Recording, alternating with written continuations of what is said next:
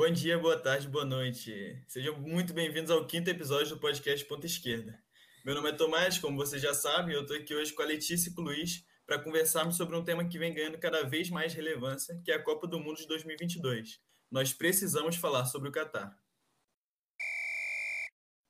Com a Copa cada vez mais próxima, os debates sobre violações de direitos humanos e dos direitos trabalhistas nas construções de seus estádios e estruturas vêm ganhando as manchetes dos jornais em todo o mundo. Antes da gente começar o debate, porém, eu acho interessante a gente entender como o Catar se tornou o país sede, né? E é isso que eu queria perguntar para você, Luiz. Assim que foi decidido que o Catar seria a Copa de 2000, seria a sede da Copa de 2022, as polêmicas começaram já, né? Você pode explicar um pouco melhor para a gente como que se deu essa escolha e qual foi a reação do cenário internacional?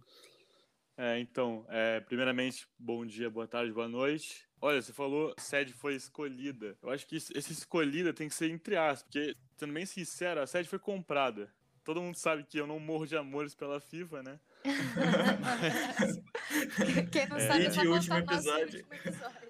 Mas, para que fique bem claro, a sede foi basicamente comprada em novembro de 2010. O Qatar ele concorria com Austrália, Japão, Coreia do Sul e Estados Unidos para ver qual seria a sede de 22.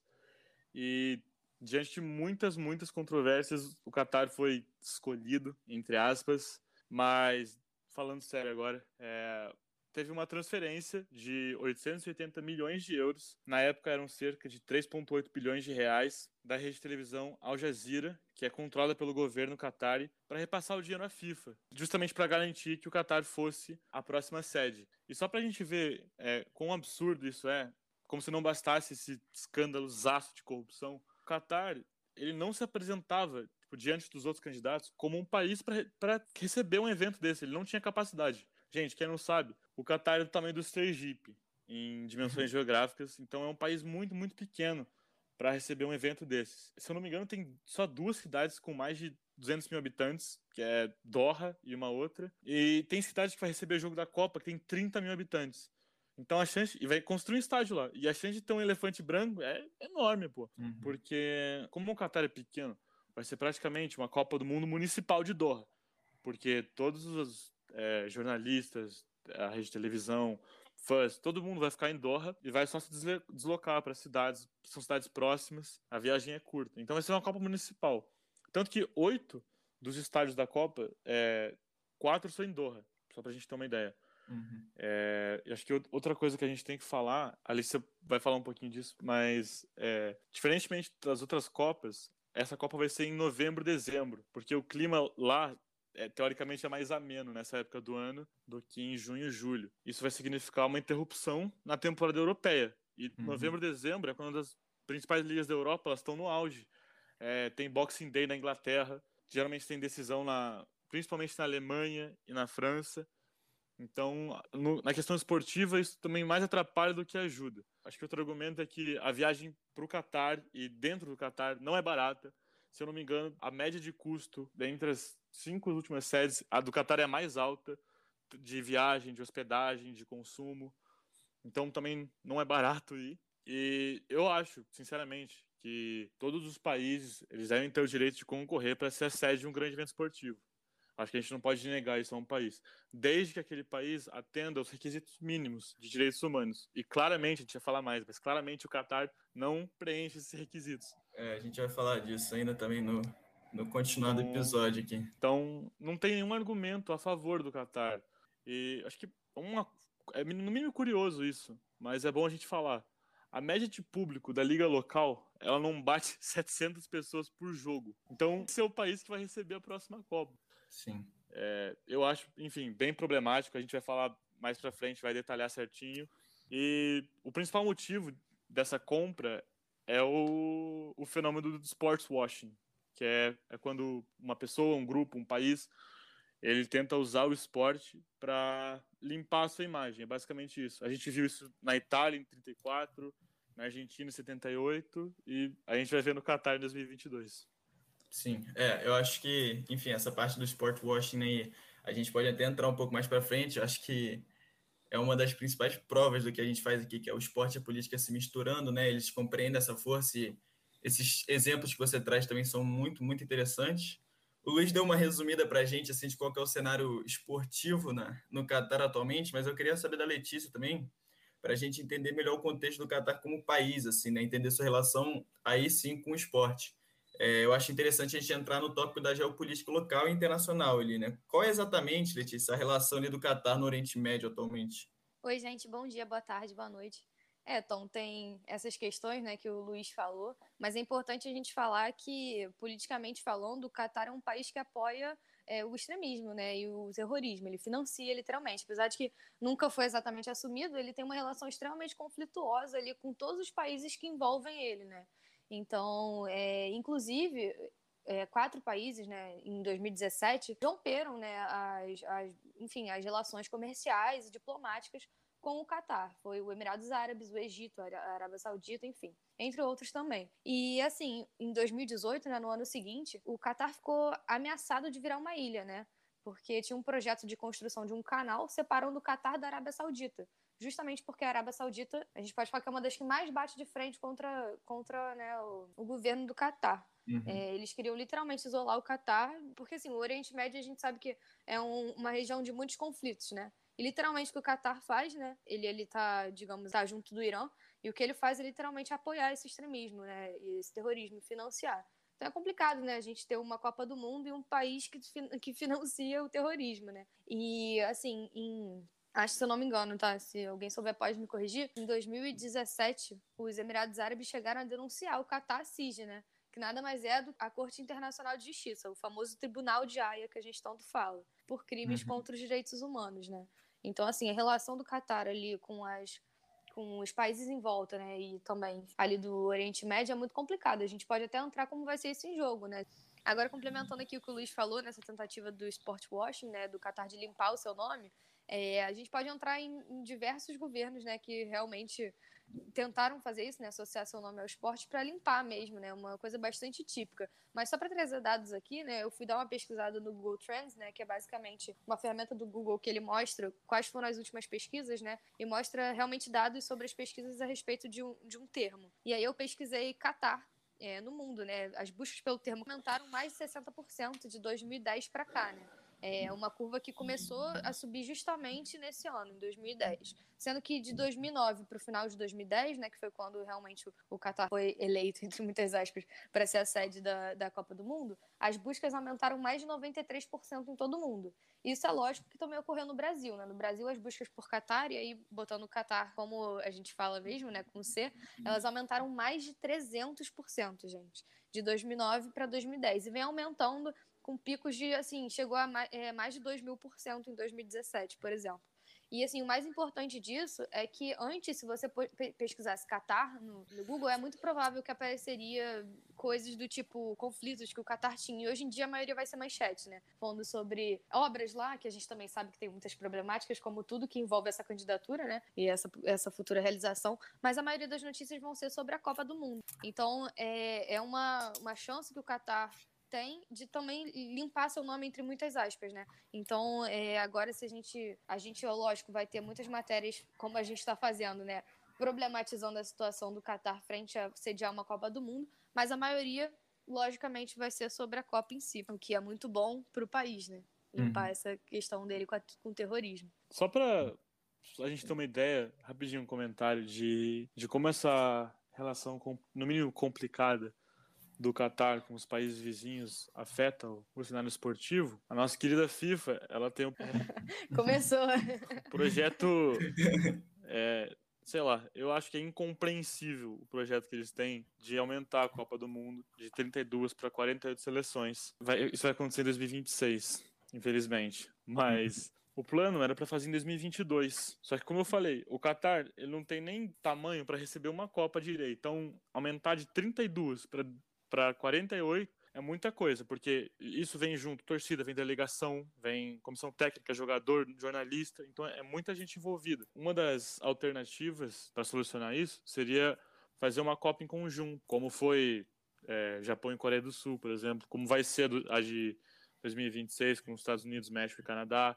Outros países já se candidataram, é, mas isso não aconteceu. É, essa, esse aumento do número de seleções não aconteceu justamente porque por causa dessa má relação entre o Qatar e os países vizinhos. Então isso tem um impacto direto também no cenário esportivo. Uhum. Eu achei, pô, achei muito maneiro falar da Letícia também. Gente, é, eu tenho muita, muita dificuldade em aceitar críticas diretas assim aos países é, do Oriente Médio em geral, porque eu tenho muita dificuldade de aceitar essa visão do Reino Unido, dos Estados Unidos. Mas dito isso. Visão ocidental eu, mesmo. Né? É, exatamente. Mas dito isso, eu acho que neste momento é necessário essas críticas ao Catar, tá? Porque realmente, num governo lá autoritário, no regime autoritário do Emir que está lá, é, Emir é o líder catarense, catariano. Catari. Catari, é, é, é o, o regime lá, ele é autoritário, eles estão é, maquiando muita coisa que está acontecendo, e eu acho que agora que a gente tem essa ideia de como se deu essa escolha da Copa e como se dá essa geopolítica internacional do Catar, né, a gente pode entrar mais no debate de, do que está acontecendo realmente e apresentar o que está acontecendo. Né? É, eu acho que o debate aqui roda em torno principalmente das mortes que vem acontecendo nas construções das estruturas, uhum. e eu queria entrar nisso, porque assim está sendo construído no, no Catar sete novos estádios, diversas rodovias, aeroporto e uma cidade inteira nova. É, é como Luiz falou. É, exato. Como o Luiz falou, é um país bem pequeno. É um país que vai, enfim, é, o deslocamento ali vai ser bem rápido e tal. Então eles precisaram criar uma nova cidade para atender todas essas novas pessoas que vão chegar. Mas e o que vocês citaram também de que vai ser em novembro e dezembro a Copa do Mundo, né?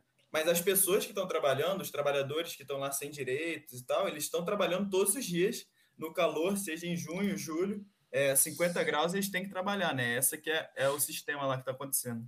É, na verdade, essa é uma problemática bem grande, né? Que vem sendo bastante discutida, né? Então, o que acontece? Isso é uma polêmica bem grande, né, Tomás? Porque o Qatar está sendo acusado de abuso realmente contra os trabalhadores que estão fazendo essas obras, né? Não só em estádio, mas em rodovia, porque era um país que não tinha infraestrutura para sediar uma Copa, né? Literalmente. Agora, assim, a própria Anistia Internacional, que é, é uma ONG, né? Que defende direitos humanos, tem 7 milhões de enfim, né? É bem. Pois é, tem Nobel, é, ganhou o Nobel da, né, Nobel da Paz. Enfim, eles literalmente referiram né, ao que está acontecendo lá como trabalho escravo. Porque o. Teve, assim, as denúncias aqui que a gente está falando, gente, não são denúncias por alto, tá? O The Guardian, literalmente, né, que é um jornal britânico, ele alegou que, assim, os trabalhadores estão sendo negados alimentos, descanso e água, e eles estão com, com os passaportes retidos e não são pagos, né? Ou, ou são pagos atrasados ou, ou não estão sendo pagos. Isso tudo num calor extremo e dormindo em quartos, assim, com alguns casos que o The Guardian apurou, mais de 12 pessoas por quarto. Isso é muito complicado, né? Porque, assim, a gente está vendo um posicionamento da FIFA de, de totalmente passar pano, assim. É, que... é de negligenciar. É um, é, tá negligenciando. A e, FIFA, assim... o, Qatar, o governo do Qatar, ninguém tá se importando com isso. É como se fosse. Como se a gente estivesse especulando aqui. Como se a gente estivesse pensando, tipo, pô, isso pode estar acontecendo. Mas não é que isso pode estar acontecendo, gente. Isso está acontecendo, tem dado, tem. Tem reportagem, gente. Exatamente. Não é... E eu achei curioso, assim, só para destacar, tem um jogador brasileiro, né, que é o Rodrigo Tabata, ah, que ele atua, ele atua como meia no Catar, né? Ele mora lá há 10 anos. Ele elogiou, assim, ele deu uma, deu uma entrevista para a UOL e ele elogiou o que está sendo feito, né? Ele falou assim: Abre aspas. As coisas aqui acontecem muito rápido. Uma construção gigantesca, eles costumam fazer em três anos. É 24 horas com o pessoal trabalhando. Então, é uma coisa incrível. Detalhe por incrível. incrível. Cara, você tem que ser muito alienado para falar que é incrível uma pessoa fazer uma obra desse tamanho em três anos e 24 horas trabalhando, sabe? A gente uhum. sabe que isso está longe de ser uma coisa boa. Já tiveram inúmeros relatos e, de que, que afirmaram que a situação de trabalho lá está sendo absurda. Então, assim, é, é, surreal, né? E quantas pessoas romantizam isso, né? Nossa, tá sendo feito tudo rápido, o investimento vai ser bom, mas qual o custo disso, né? É, eu acho que essa é a tentativa da FIFA, né? Fazer com que essa Copa do Mundo seja a mais moderna de todas, a mais linda, a mais incrível uhum. de todas, como ele, o termo que ele usou, e tentar ofuscar esses, esses abusos realmente que estão acontecendo e que a FIFA não quer mostrar, né? Pois é, e alguns jogadores também já se posicionaram sobre isso, né? Porque é realmente muito absurdo o que está acontecendo. É, dentre eles o Tony Cross, né? Que ele atua no Real Madrid, enfim, na seleção alemã também, né? E ele disse uhum. que as condições de trabalho lá são inaceitáveis, né? Dos trabalhadores e ele considerou literalmente a decisão de realizar o mundial como péssima, né? Ruim. E um outro ponto que a gente vai entrar mais tarde também foi que ele falou sobre o fato da homossexualidade ser punida legalmente lá, né? Que para ele é absolutamente inaceitável. Mas a gente já viu uma certa movimentação de algum, alguns outra, algumas outras seleções, né? A respeito disso, por exemplo, é, a Noruega é, entrou, no, entrou com uma, uma camisa em campo, né? Direitos humanos dentro e fora do dentro e fora do campo nas eliminatórias do mundial contra o Gibraltar. A Alemanha, né, na qual o Tony Cross joga, repetiu o gesto no dia seguinte, né, no jogo contra a Islândia. Mas, assim, é super importante, né? O futebol é palco realmente para isso. Mas até agora nada foi feito. É literalmente o que o Luiz falou, uma negligência que está sendo Cara. feita e como se a gente estivesse totalmente especulando, né? eu não lembro se é Dinamarca ou se é Noruega, mas uma dessas duas seleções, ela entrou também com suas camisas é, Human Rights, leiloou as camisas e todo o dinheiro arrecadado foi direcionado para ajudar os trabalhadores no Catar. Como? Eu não sei, mas o mas dinheiro foi direcionado para lá. Eu queria, eu pensei nisso, cara, pensando nisso do, das manifestações de jogadores que a Letícia trouxe aí, e também no sport washing que o Luiz cita no começo, porque, assim, a gente viu, acho que na última década, podemos dizer assim, né, é, diversos times sendo comprados, é, times da Europa, times importantes, times da Champions League sendo comprados, por exemplo, por é, sheiks do Emirados Árabes Unidos ou por, ou por bilionários do Catar. Uhum. E aí a minha dúvida que surge é, tipo assim, eu queria saber o que vocês acham também. Como que um jogador que está num time comprado por um bilionário do Catar pode se manifestar contra algo que está acontecendo no Catar. É, eu é. acho. É, um, é que a gente. Sei nem como complicado, é complicado. É, então, a gente viu, acho que eu tomo como exemplo a, a, Superliga, né? Porque alguns clubes foram a favor, os 12 que a gente citou no último episódio, então você não sabe. É, dá uma olhadinha no último episódio, que até agora é o melhor episódio, na minha opinião. Mas os clubes se posicionaram, os donos dos clubes, né? E os jogadores se posicionaram contra. O, o Ed Woodward do, do United, ele se, posicionou, ele se posicionou a favor, ele disse que ele queria. E vários jogadores se manifestaram contra. O Bruno Fernandes se manifestou contra, o Rashford se manifestou contra. Então, Sim. eu acho que a partir do momento que um jogador ele não se manifesta de qualquer que seja o assunto, mas ele não se manifesta por causa desses motivos, porque o, o quem patrocina o clube é, para dizer o mínimo, controverso, ou não deveria fazer isso, mas eu acho que a partir do momento que o jogador não se manifesta, o, o Sheik, a figura que comprou o clube, que usa o clube para limpar a imagem ou para lavar dinheiro, ela vence. Porque, certeza, porque isso faz com que a imagem do clube seja cada vez mais atrelada à imagem da pessoa, sabe? Uhum. ninguém, vai, ninguém vai se posicionar contra, ninguém vai falar nada. Então é como se todo mundo do clube fosse um consenso geral que concordasse com aquela ideia, que concordasse com as ações. Então eu acho que, mesmo que seja teoricamente um conflito de interesses, os jogadores que se sentirem confortáveis, eles têm que se manifestar, porque eles vão estar tá lá. A gente sabe que os jogadores do PSG, por exemplo, que o, o dono é um Qatari, os jogadores do PSG praticamente todos vão estar tá lá, gente. Então uhum. eu acho que essa manifestação é necessária, porque senão a imagem Sim. do clube é cada vez mais atrelada com a figura que banca ele, né? É, eu, eu tava pensando nisso porque é muito difícil assim, pensar, né? Porque é, quando tem um cara bilionário assim no poder, mas realmente o, o, ponto que você traz é importante. Os jogadores também se manifestaram contra a Superliga é, quando eles foram contrários a essa ideia, né?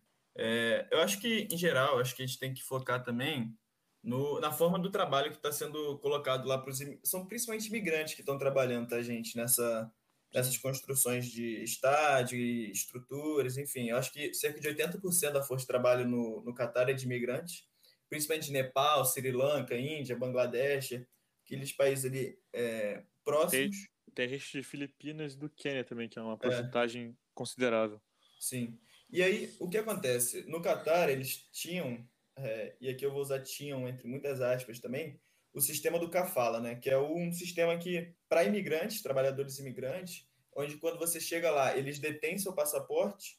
E isso é algo que, quando surgiu a Copa do Mundo no Catar, é, foi muito debatido. O governo Catar disse que estava mudando isso, essa ideia em geral. Mas se vocês quiserem procurar, até, por exemplo, tem o, um documentário chamado Trapped in, Trapped in Qatar, Preso no Catar, que mostra isso. Eles entram com uma câmera escondida, sem falar que são jornalistas, e começam a conversar com os trabalhadores do estádio, né? E mostra, mostrando a situação real ali. São gente, são pessoas que, enfim, foram para lá com uma esperança de ganhar dinheiro para mandar para as famílias, nos países, no Nepal, no Sri Lanka, enfim, que chegam ali, eles perdem seu passaporte porque ficam com essas, esses bilionários que são donos dessas empresas, tem que trabalhar, independente do que seja, tem que tentar conseguir algum dinheiro, mas ficam meses e meses e meses sem receber nenhum dinheiro, né? Não consegue mandar para casa. E acaba que, em algum momento, o último, relatório disso, por exemplo, mostra 6.750 mortes, né, que foi agora do início de março. Sim. E é isso, a pessoa chega um momento no calor de 50 graus, trabalhando, você está doente, você vai trabalhar, você acorda 5 horas da manhã para trabalhar. Como ele falou, 24 horas trabalhando, aí o jogador falou. Com né? alimentação é. e água sendo, sendo, sendo também recusados, né? E aí, como que você volta para casa? Você volta num caixão, né? Porque a quantidade de mortes que estão acontecendo lá é absurda. E a FIFA, pensando só no seu, na sua própria reputação, busca maquiar, como eu falei, esses, esses dados, né? E eu acho que o Infantino, principalmente, que é o atual é, dirigente da FIFA, ele tem muita necessidade de que essa Copa dê certo, né? Porque, uhum. querendo ou não, a Copa mexe muito, muito, com muito capital, né? Ah, com certeza. Com certeza. E só para a gente ter uma ideia, né? É, você falou do último relatório. Em contrapartida, o relatório da organização da Copa do Catar aponta que entre 2011 e hoje tiveram 37 mortes desde o início das obras. E que 34 ai, ai. das 37 elas foram classificadas como não trabalhistas. Eu acho que é importante a gente falar que as autoridades elas se recusam a dizer como as pessoas estão morrendo. Então não tem autópsia, não tem documentação, não tem nada. É uma, é, é uma ocultação total. É justamente isso, para tentar, como você falou, maquiar, para passar uma ideia, tipo, nossa, está sendo muito avançado, uma coisa muito rápida, mas a, as custas do quê, né? Acho que Sim. a gente tem que se perguntar isso. É, inclusive, né, só entrando aqui numa fala do ex-presidente da FIFA, né, o Sepp Blatter, ele falou abertamente, né, que foi um erro da FIFA de, de ter, enfim, né, aceitado, né, enfim, eleito uhum. o Qatar para sediar a Copa e abre aspas, ele falou, sim, foi um erro, é claro, mas cometemos muito erros, muitos erros na vida, fecha aspas. É, Essa foi a fala do ex-presidente da FIFA a respeito. Tá muito né? preocupado, né? Quando o erro é cometido e o dinheiro cai no bolso, todo mundo comete erros, né, rapaziada? Pois é, é né? Mas fácil. a gente tá vendo muito esse posicionamento da FIFA, né? De assim, como o Luiz falou aqui, tinham candidaturas ótimas para realmente, enfim, sediar a Copa. Agora, é lógico, eu também concordo que todos os países devem ter direito né, a tentar, desde que cumpram com o mínimo. A gente sabe que não, não é o que está acontecendo, né? Assim, agora eu queria entrar um pouco sobre a questão da homofobia no Catar, né? Porque a gente está vendo essa contradição que a FIFA está entrando a todo momento e falando que está tentando dialogar. O que está acontecendo, né? O Catar, assim, só para dar uma explicada, ele é um país que pune legalmente né, a, a homossexualidade. Então, enfim, é um país homofóbico na lei, dentro da sua lei. É, uhum. E a FIFA tem um conselho de direitos, né, de direitos humanos, né, dentro da FIFA, e que ela, ela tem essa postura contra a homofobia. Então, assim, é, é extremamente complicado essa Teoricamente, questão... né? É sempre bom a gente botar. Quando a gente fala da FIFA, tudo é teoricamente. Tudo é teoricamente. na prática não tem nada. É.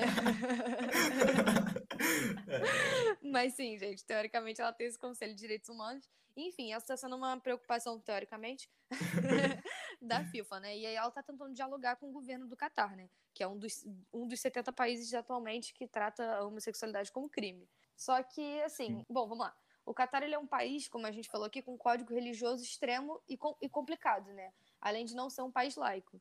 Então, assim, para você fazer um evento é, que vai receber pessoas dos mais diversos países, isso é extremamente complicado. São pessoas com religiões diferentes, são pessoas que não têm a mesma cultura. E quando você tem um, um, país que é extremamente conservador com seus costumes, isso fica cada vez mais complicado. A FIFA ela já garantiu, né, que ninguém vai ser preso é, por homofobia, né, digamos.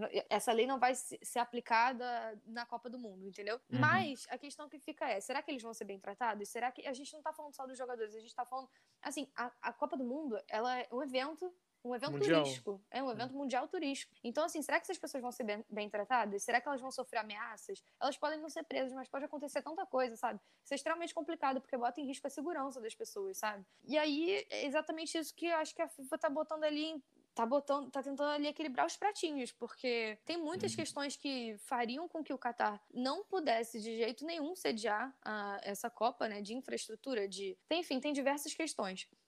E aí a, a FIFA tá nessa de seguir pressionando o Qatar para fazer um torneio inclusivo, né? E aí o que conseguimos até agora é que eles já falaram que vão aceitar as bandeiras e qualquer símbolo dentro dos estádios LGBT, né? Mas uhum. a, gente, a gente não sabe como vai ser demonstração de afeto, né? Diversas outras coisas.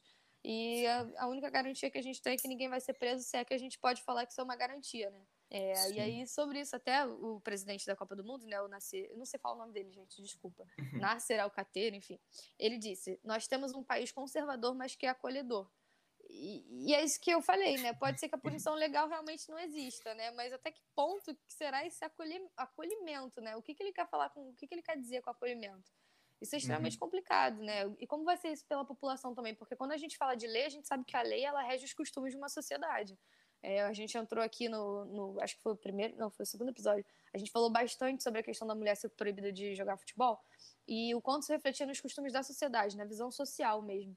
Então, assim, tá, saiu a lei, mas não fez nada para aquilo ser é, né, reinclusivo. Tipo assim, como que vai ser a reação da população, entendeu? Sim. Isso é extremamente complicado, isso é um ponto muito delicado que realmente pode botar em risco, assim, não só os jogadores, né, porque a gente sabe que o, o meio do futebol ele é um meio bastante heteronormativo, né, e, que não, e bastante homofóbico também, mas uh, os turistas, enfim, muito complicado.